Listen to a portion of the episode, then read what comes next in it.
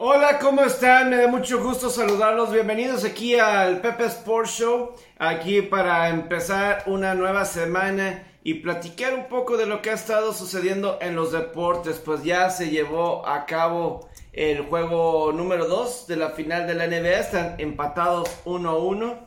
Eh, pues a final de cuentas, eh, Golden State empata la serie 1-1. Platicaremos un poquito de eso.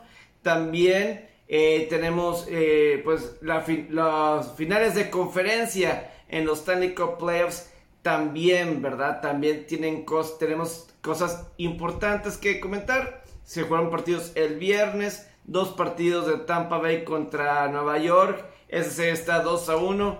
Mientras que, pues, Colorado, el Avalanche está a una victoria de barrer a Edmonton en la final del oeste para buscar llegar a la final. También tenemos tema de, NFL, claro que ahorita pues está en un tiempo un poquito muerto. De lo que necesitan saber de lo que sucedió en el fin de semana, eh, a partir, aparte de estos resultados, eh, Chris Snyder deja ser el entrenador en jefe del Jazz de Utah, eh, después de que pues, han pasado varias temporadas en el que han llegado postemporada, pero hasta ahí ha quedado, hasta ahí han quedado y no, y pues como que se han dado cuenta que es un equipo de temporada regular, pero no pueden llegar más allá y pues no saben qué va a pasar con el caso de Donovan Mitchell, pero sí, esa franquicia se está quebrando.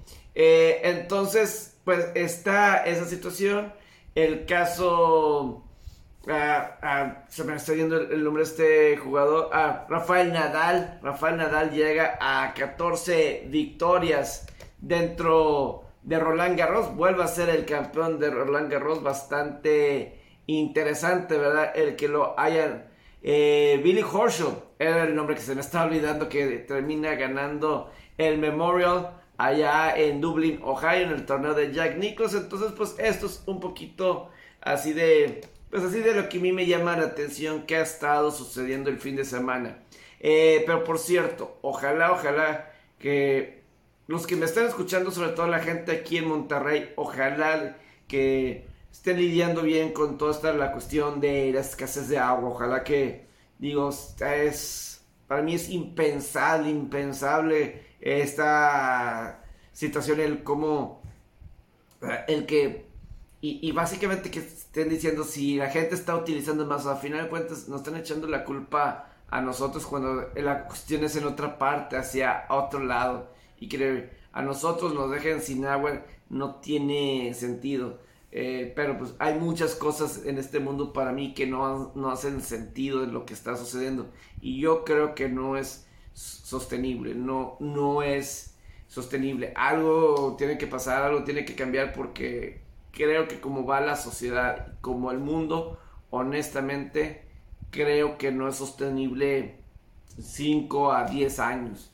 Eh, la, la, verdad, digo, es algo, sí, estoy empezando por algo medio oscuro, no sé, pero simplemente es algo que pienso y pensado, por ejemplo, en la semifinal de varonil en, Roland Garros, en este de, Cooper Roll contra Silek, eh, una mujer se ata y con una leyenda que dice que nos quedan 1028 días.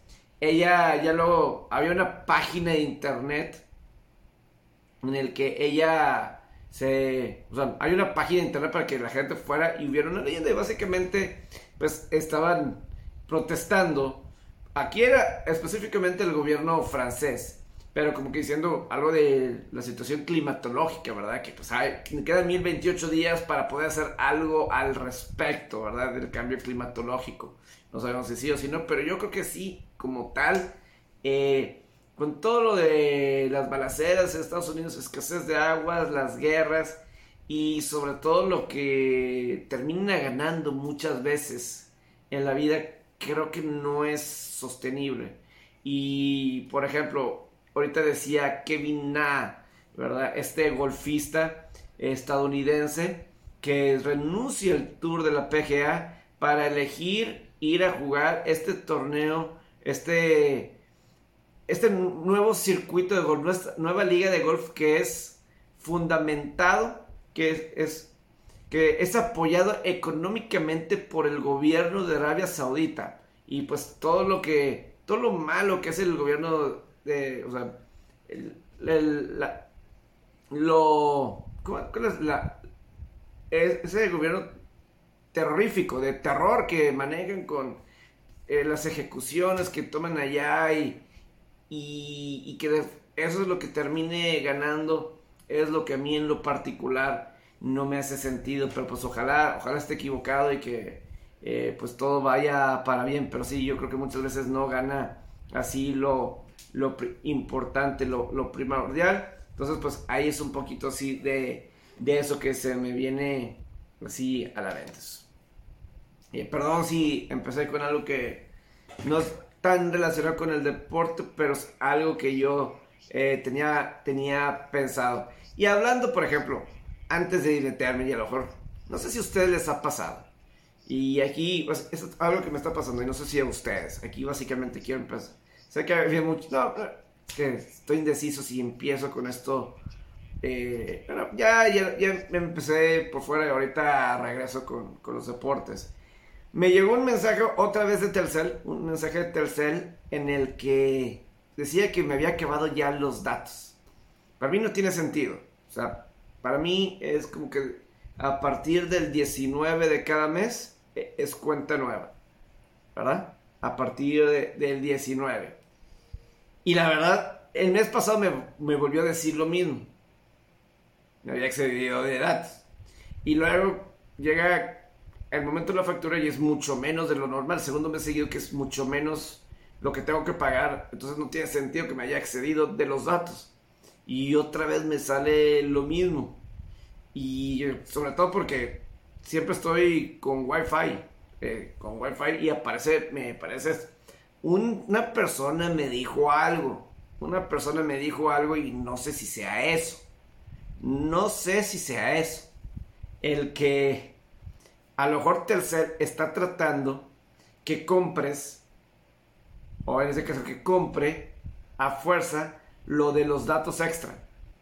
Para más dinero, darles más dinero. Es lo que me está. Se hace, me dice, esa es, esa es. Yo, no sé, o sea, porque no tiene sentido, o sea, no, no es como si me pongo a ver un juego o una serie en mi celular sin datos. No lo hago, no lo hago. Eh, y no, no lo hago, no lo hago. Entonces, y cuando estoy en el carro manejando, pongo en el celular música, pero otra vez estoy manejando y quito los datos. Entonces no tiene sentido que... Eh, y que tan pronto, faltándome como dos semanas para que pase esto, no tiene, no tiene sentido. Pero dice, a mí también me llega, a mí también me llega de eso y a lo mejor es como que te llega ese mensaje, pero sí te asusta porque no quieres que te excedas ya no quieres pagar más de lo que y, te asusta. Pero eh, sí, está, está extraño. No sé si usted de acuerdo, ¿es eso o no es eso? Simplemente se me vino eso solamente. Pero bueno, ya hablando de la NBA, pues 107 a 88, Golden State gana este juego número 2 y juego empezaba muy cerrado, muy cerrado. Y al igual en el tercer cuarto es cuando... Igual, el inicio de los tercer cuartos, tanto el juego 1 y el juego 2 fue dominado por Golden State. Y, y estas ya no tuvieron calidad de, respuesta. Aquí eh, lo de Jordan Poole es importante. Es sorpresivo lo que está pasando con Clay Thompson. Yo creo que tarde o temprano Clay Thompson va, tiene que dar. O tiene que dar más de lo que hemos estado viendo de Clay Thompson. Sus tiros, yo me imagino en la serie, en algún momento van a empezar a caer. Ahorita está frío, está helado paleta Clay Thompson. Yo no puedo creer que eso sí, pero estoy seguro que él va a seguir tirando. Él va a seguir tirando para ver si se... No sé si sea en Boston que se quite eso, ¿verdad? Que en Boston se, se, le, se rompa de estos dos malos días tirando, eh, ¿verdad? Pero vamos a ver, pero lo de Jordan Poole sí es importante para Golden State porque necesitas tener otros personajes. Steph Curry. la buena noticia para Steph Curry es que ahora sí, si va a ganar, si gana Golden State la final, él va a ser el MVP. Él va a ser el jugador más valioso. Aquí no está un Kevin Durant. Eh, no hay alguien más. Obviamente habrá otros que tengan. Necesita que otros lo ayuden de forma consistente, de forma constante. Y aquí eh, lo de Jordan Poole y todo eso fue fundamental con 17 puntos eh, y 35 a 14 fue la diferencia en el tercer cuarto, el parcial para que con mucha, mucha tranquilidad ganara Golden State. Ese triple al final del tercer cuarto que este Jordan Poole, eh, en los últimos 25 años de final, está en el top 3 de tiros más largos encestados en estas últimas tres décadas prácticamente, en el último cuarto de siglo de finales de la NBA. Impresionante lo de Jordan Poole, pero sí, es quien es el Andrew Wiggins, tienen que sacar la casta. Y yo no sé si hoy algo como Draymond Green, el fastidiar al talento de Boston, eso es crucial, fundamental, ¿verdad? Porque sí, el, juego 1 al Horford anotó 26 puntos, ahora únicamente 2. Eh, también, sobre todo lo de él, ¿verdad? El caso de Al Horford, porque claramente lo necesitan. Tuvo un mucho mejor partido. El caso de Jason Tatum anotó 28 puntos, pero 21 en la primera mitad, es decir, solamente 7 hicieron mejor trabajo. Pero aquí el apoyo de Boston eh, no lució tan bien era claro que Golden State iba a tener algo con, que responder. Digo, tenemos estos 6 de 9 tirando de 3 puntos. Pero Horford, 2 puntos. Robert Williams, 2 puntos. Marcus Moore, 2 puntos. Jalen Brown, 17 puntos en 17 tiros intentados. No es mucha la efectividad, pero dices, bueno, Taylor y Brown. Obviamente, lo que dirías de Taylor y Brown es que Horford no puede tener 2 puntos. Smart no puede tener solamente dos puntos. Greg Williams solamente 6. Eh, White 12 de 21 a 12. Entonces vamos a pensar que eso es más que nada labor defensiva. Lo que hicieron para colocar en buena posición a Golden State defensivamente para que pudiera ser, ¿verdad? Para que pudieran ganar y empatar la serie Golden State. ¿Qué opinan? ¿Qué opinan de Draymond Green. Draymond Green en los juegos en Boston vamos a ver. Vamos a ver si no pierde la concentración en los juegos en Boston. Porque seguramente la gente de Boston se va a buscar meter a, con él. Creo que este partido Draymond Green logró meterse en la cabeza. Sobre todo de alguien como Jalen Brown. Vimos ese forcejeo así. Que posiblemente los dos. Voy a ser justo, o sea, en una primera apariencia ya había recibido una falta técnica. Entonces, otra falta técnica pudiera haber sido expulsado Draymond Green. ¿Verdad? Pudo haber sido expulsado. Aquí argumentaban en ESPN Jeff Van que por cierto ya está de regreso de COVID. Jeff Van ya, ya está de regreso. Pero argumentaban, ¿verdad? Que como ya tenía una falta técnica, aquí no lo marcas cuidándolo, cuidándolo. Obviamente pone los pies Green encima de Brown. Puede decir que ahí cayeron. Vamos a suponer que eso lo hizo sin intención. Que ahí cayó los pies. Y Brown no le gusta porque todavía deja los pies ahí. O sea, un rato, o sea, no los quita inmediatamente. Y pues eso le molesta a Brown, que no los quita inmediatamente y pues los empuja y luego él da un empujón y, y pues Brown molesta. Eh, creo que es un poquito más de Brown, siendo, o sea, normalmente yo sería, pues, Damon Green, aquí sería el de la falta técnica. Yo creo que, eh, yo no me voy tanto a, es que ya tiene una falta técnica y estamos en la final, ¿verdad? Pero, pero, eh, eh Creo que sí, porque Brown dice que empuja el pie y luego Green regresa un pequeño empujón y ahí es donde Brown se levanta y se le pone encima. Posiblemente quien se merecía una mayor falta técnica era Brown. Aunque obviamente, sí, obviamente, el que haya dejado los pies, los tenis encima de Brown, con toda la intención del mundo, eso se Draymond Green. con toda la intención del mundo, hace eso. Fastidia, fastidioso, fastidia, y ahí empiezan los forcejeos ahí entre ellos. Entonces, ahí es algo que yo sí noté, así en lo particular. En, eh, entonces, está muy difícil el que hubiera marcado. Eh, yo, yo sí creo, sí veo que era un poquito más de Brown. Porque pues se dejó enganchar. Pero Green, esos pies ahí se, se quedaron más. Hay que ayer, voy a comprarle, pero los dejó ahí. Y eso puede llegar a fastidiar. Pero bueno, es ese rol de Draymond Green, ¿verdad? Ese rol y lo hace bien.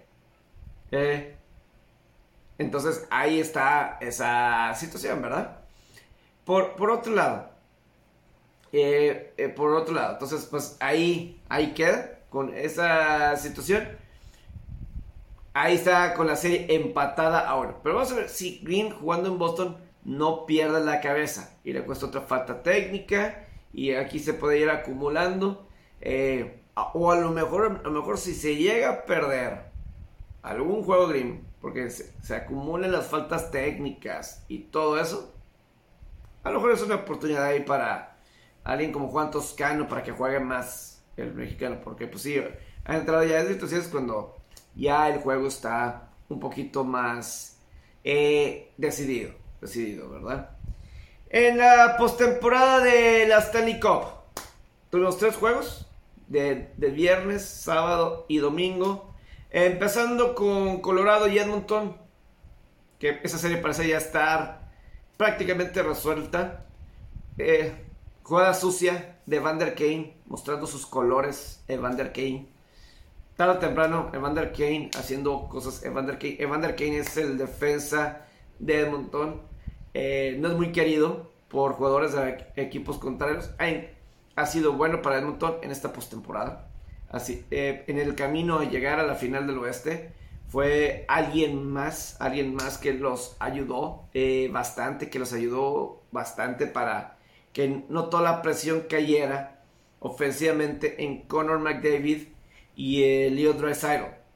Pero lo que hizo sí fue muy peligroso. Contra Nasdi Kadri dio un golpe muy duro en la espalda y que mandó a Kadri directo hacia la barda. Y pobre Kadri, o sea, Kadri eh, en San Luis, platicamos sobre eso en la serie contra San Luis, cómo estaba recibiendo, estaba siendo castigado, estaba siendo golpeado de más, todo porque pues atropelló de alguna forma a Jordan Bennington que quedó fuera de esa serie, quedó fuera de, esa serie y San Luis pasó el resto de esa serie buscarse desquitar.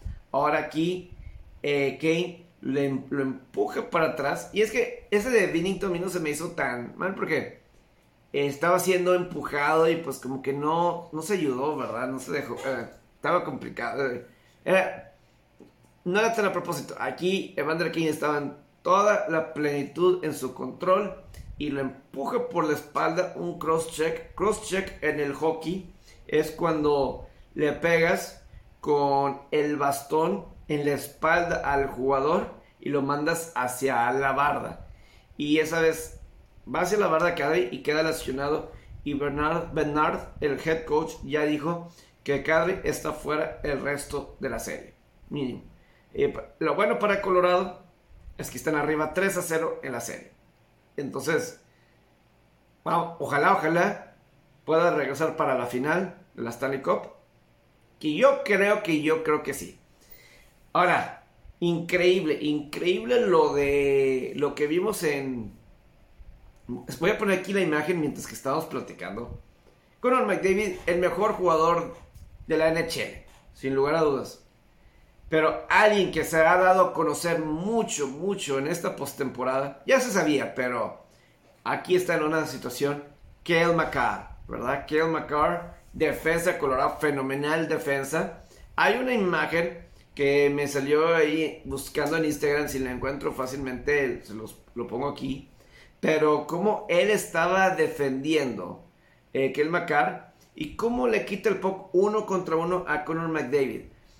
Probablemente no hay más de dos, tres personas en el mundo que pudo haber hecho lo que hizo Ken McCarr de uno contra uno contra Conor McDavid en la pista completamente abierta entre ellos dos y quitarle el puck como él lo hizo.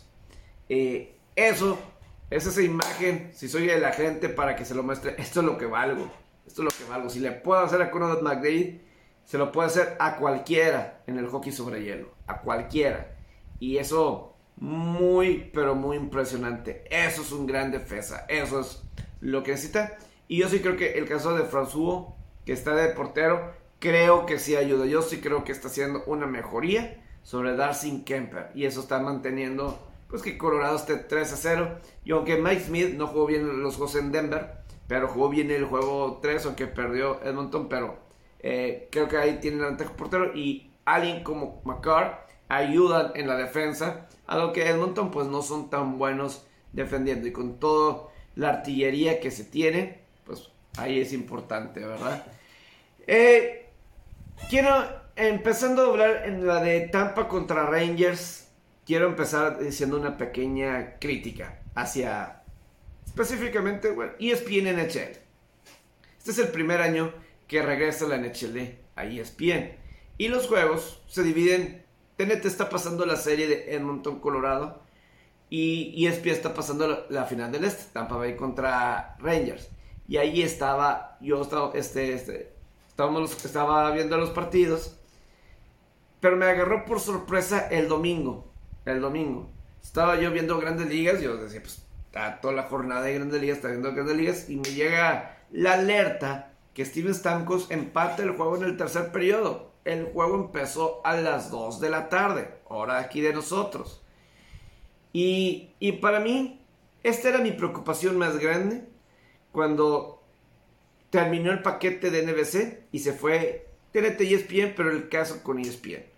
ESPN pues tiene tantas cosas que mostrar. O sea, con NBC la NHL era el único. En este tiempo del año no tienen básquetbol, tienen carreras de caballos, tenían la IndyCar, por ejemplo. A lo mejor de vez en cuando van a tener golf, pero hasta el US Open, ¿verdad? De golf.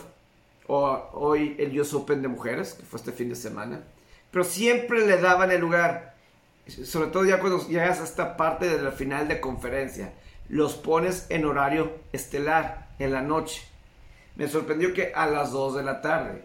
Y alguien me ponía en Twitter porque lo expresé. Sí, pero los amantes del hockey lo vas a ver. Sí, pero hay una cosa que la gente no entiende.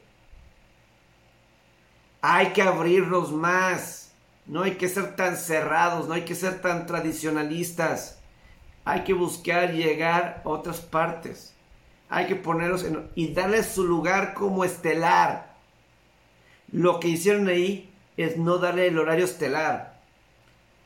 A lo mejor que me puede decir, ah, es que para que no peleara con la final de la NBA, con el juego número 2, sí. Pero por lo mismo, pues, la gente de hockey los va a buscar. Pero en ESPN, a final de cuentas, y además, están los Rangers de Nueva York. Están los Rangers de Nueva York. Está el equipo de Nueva York. Y la gente se está metiendo en Nueva York con estos Rangers. ¿Verdad? Tenías algo ahí que mostrar. Tenías Sunday Night Baseball, así. La semana pasada cambiaste Sunday Night Baseball. Porque ahí sí, juego 7 Miami, Boston, para ver quién pasa a la final. Sí hiciste el cambio ESPN para NBC, para la NBA, pero no lo haces para el hockey sobre hielo. No lo consideraste importante, no lo consideraste especial. Lo pusiste a las 2 de la tarde. Lo pones al mismo horario que pones boliche. Por ejemplo, que pones boliche. Entonces, a mí en lo particular, no me gusta. ¿Qué dices? Amas el deporte, pero hay que pelearlo un poco más. Hay que pelearlo no solamente para nosotros, para poner, darle su lugar de especial, de importante. De especial, de importante. ¿Verdad? Y fue un gran partido hoy el de Tampa Rangers. Rangers estaba al frente 2 a 0. Tampa remonta empata 2 y un gran pase de Nikita Kucherov como nos tiene acostumbrados. Es el mejor pasador del sea, hace todo Kucherov. Anotó. Ni ESPN en In the le dieron la estrella 1 del juego a Andrzej Palat porque anotó el gol de la victoria. Yo se lo daría a Kucherov.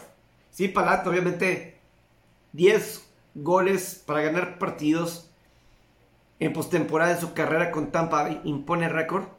Pero hay que recordar, Nikita Kucherov anotó el primer gol del juego para Tampa. Estaban 2 a 0 perdiendo y él anotó el primero. 2-1 en la power play. Y luego, en el último minuto, un pase sin ver.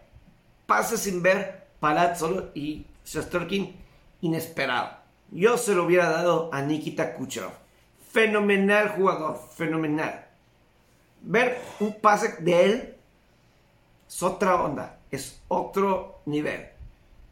Y Palat obviamente está ahí en el momento oportuno y es una gran conexión. Pero hablas el primer gol y luego esta asistencia que no tiene MD, ese pase. Increíble, increíble.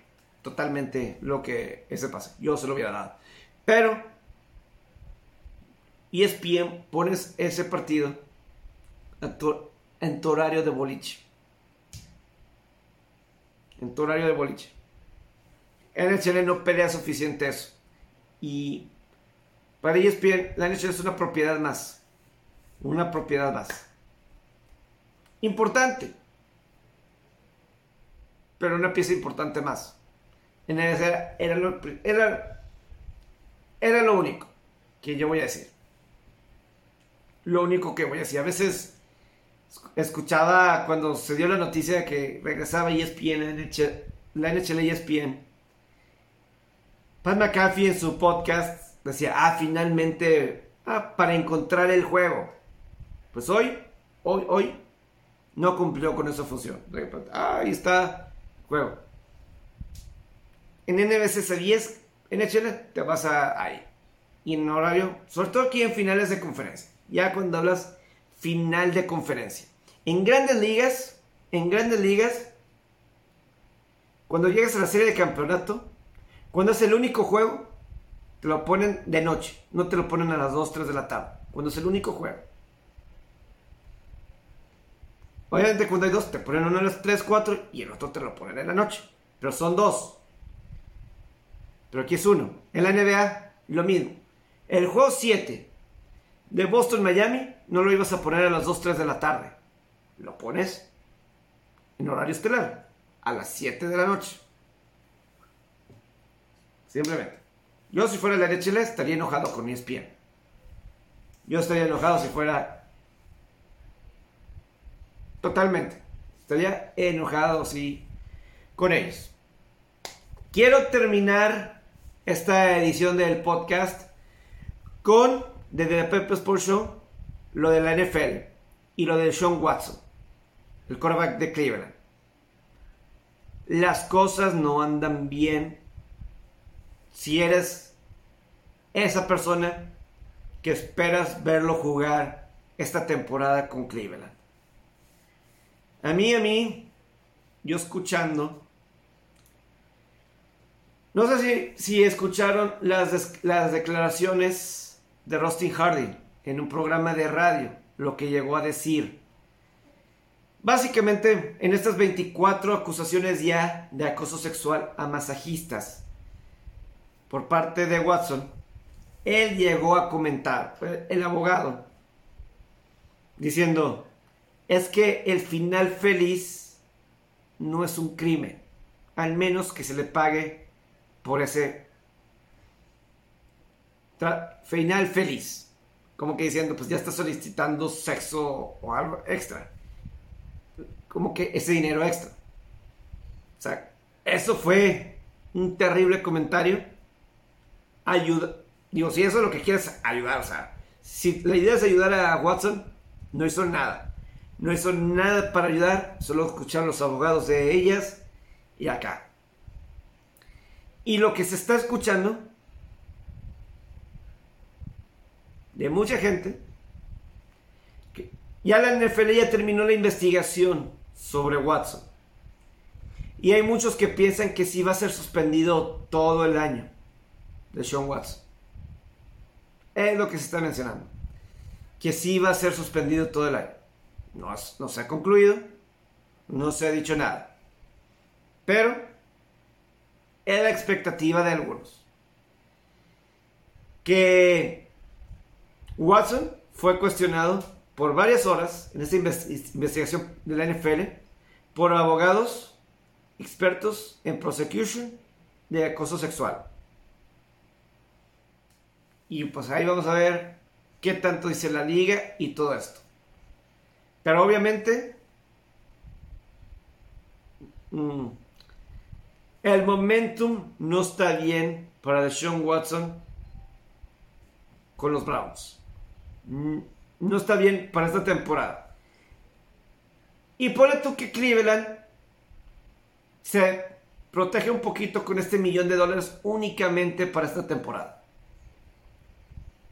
Pero no es ninguna garantía, si es suspendido esta temporada completa, que vaya a estar disponible para la siguiente temporada. Porque ¿qué pasa? El juicio no empieza, el, juicio civil, hasta el 2023 van a seguir saliendo cosas en el 2023. ¿Estará cómodo la NFL? Y dos, que sea culpable de una de estas, NFL lo va a regresar tan pronto. Creo que lo de Watson no lo huelo tan bien. No lo huelo tan bien. Pero bueno, voy a terminar. Ojalá que les haya gustado. Un buen inicio de semana. Cuídense, cuídense y sean buenos. Sean buenos con ustedes y con la gente a su alrededor. Que tengan un gran día.